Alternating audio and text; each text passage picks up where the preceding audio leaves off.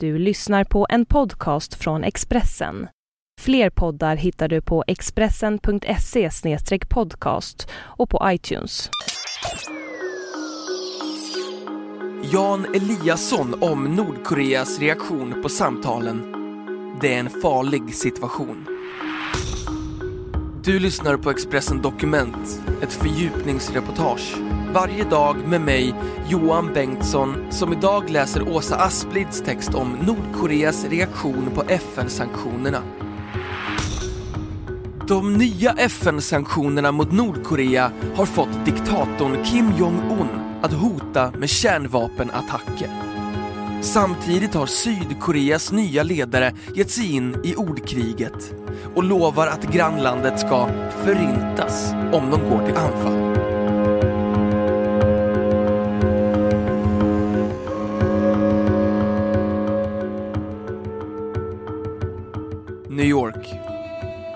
De nordkoreanska soldaterna sprang ut i vattnet med armarna uppsträckta i en sista hyllning till sin ledare Kim Jong-Un innan han i fredags lämnade armébasen på en ö i östra delen av landet. Innan dess uppmanade den 30-årige diktatorn sina undersåtar att vara redo för ett anfall mot någon av landets fiender. Den senaste veckans allt mer provocerande uttalanden från Nordkorea har lett till ett mycket spänt läge i området. Det vittnar FNs vice generalsekreterare Jan Eliasson om, som precis kommit tillbaka till New York efter en resa till Sydkorea, Kina och Japan. Jag har varit uppe vid den demilitariserade zonen. Där påminns man verkligen om de motsättningar som finns och den laddning som finns i området, säger Jan Eliasson då han befinner sig mellan två möten på sitt kontor i FN-byggnaden på centrala Manhattan i New York. FN beslöt tidigare i veckan att införa nya hårdare sanktioner mot Nordkorea. Anledningen är att landet i februari gjorde en tredje provsprängning av kärnvapen och därmed än en gång bröt mot FN-resolutionen som förbjuder Nordkorea att utveckla kärnvapen. Men sanktionerna har nu lett till ett fullskaligt ordkrig där Kim Jong-Un hotar att skicka kärnvapenbestyckade raketer mot både Sydkorea och USA. Provokationerna har dock inte lett till någon krigsoro i USA. Morgontidningarna rapporterar sakligt om vad som händer medan tabloiderna överhuvudtaget inte bryr sig om hoten. Tyvärr var det nog rätt många som anade att det skulle gå den här vägen. Men säkerhetsrådet måste ju reagera när det är sådana tydliga brott mot säkerhetsrådets resolutioner, säger Jan Eliasson. Kim Jong-Un är en ung ledare som tog över efter sin far när han dog 2011.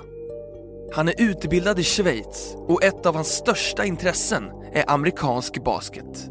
Något som blev tydligt tidigare i veckan då den amerikanske basketstjärnan Dennis Rodman gjorde ett uppmärksammat besök i Pyongyang. Trots det tar Kim Jong-Un varje tillfälle i akt att kritisera USA. Propagandan går hem hos hans svältande befolkning och vissa experter tror att de nya sanktionerna snarare kan ha gjort Kim Jong-Un ännu mer populär på hemmaplan. De fruktar därför att de eskalerande hoten främst görs för att Kim Jong-Un ska sätta sig i respekt hos befolkningen och hos militären. Det är en allvarlig sak med den här situationen. Dels har Nordkorea en ung och oerfaren ledare som kan tänkas ta ogenomtänkta beslut. Det kan vara en anledning till att Nordkorea gör en mindre militär attack mot Sydkorea. Till exempel skjuter på öar på den sydkoreanska sidan igen. Dels kan det bero på att militären har en väldig makt och vill visa framfötterna, säger Mikael Weissman, Nordkorea-expert på Utrikespolitiska institutet.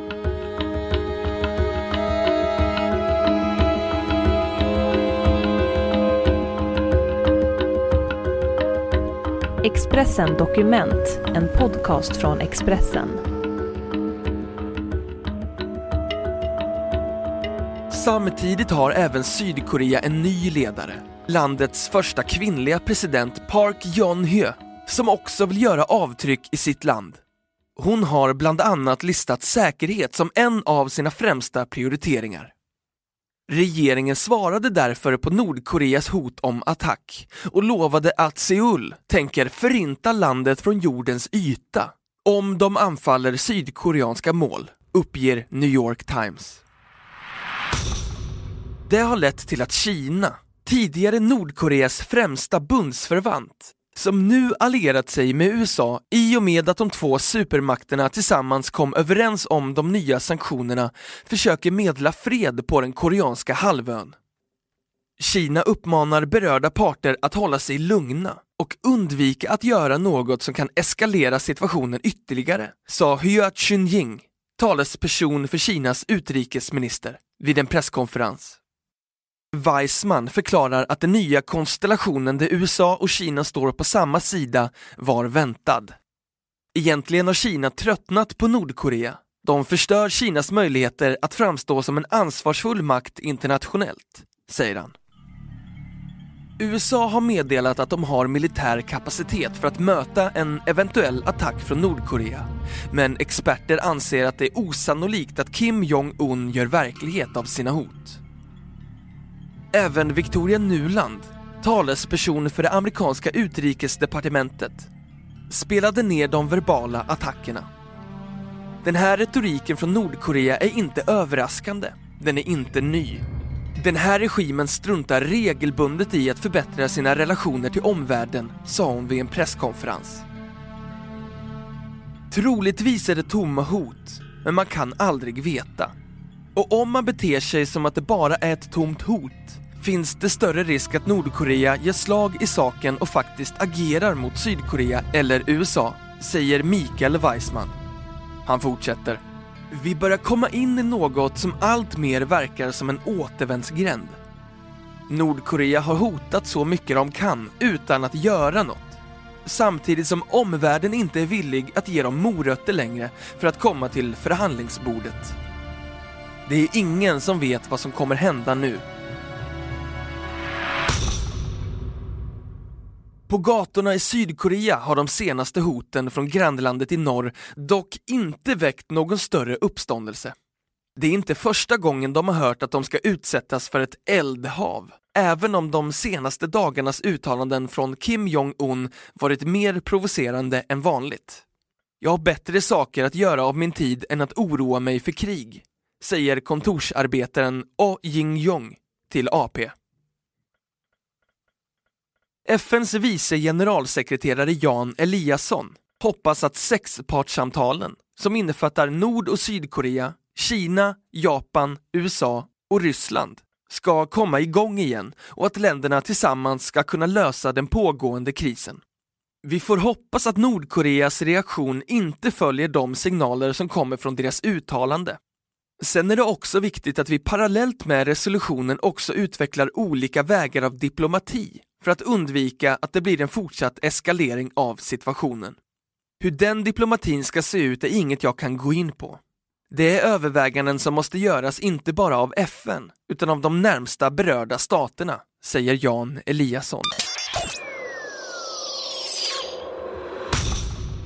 Du har hört Expressen Dokument ett fördjupningsreportage om Nordkoreas reaktion på FN-sanktionerna av Åsa Asplid som jag, Johan Bengtsson, har läst upp.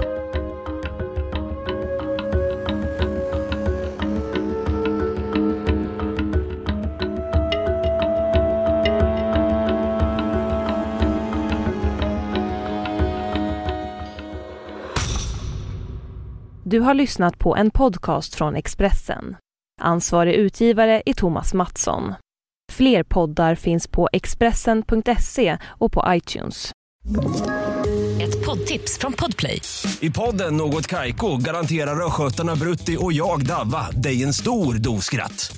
Där följer jag pladask för köttätandet igen. Man är lite som en jävla vampyr. Man har fått lite blodsmak och då måste man ha mer. Udda spaningar, fängslande anekdoter och en och annan arg rant.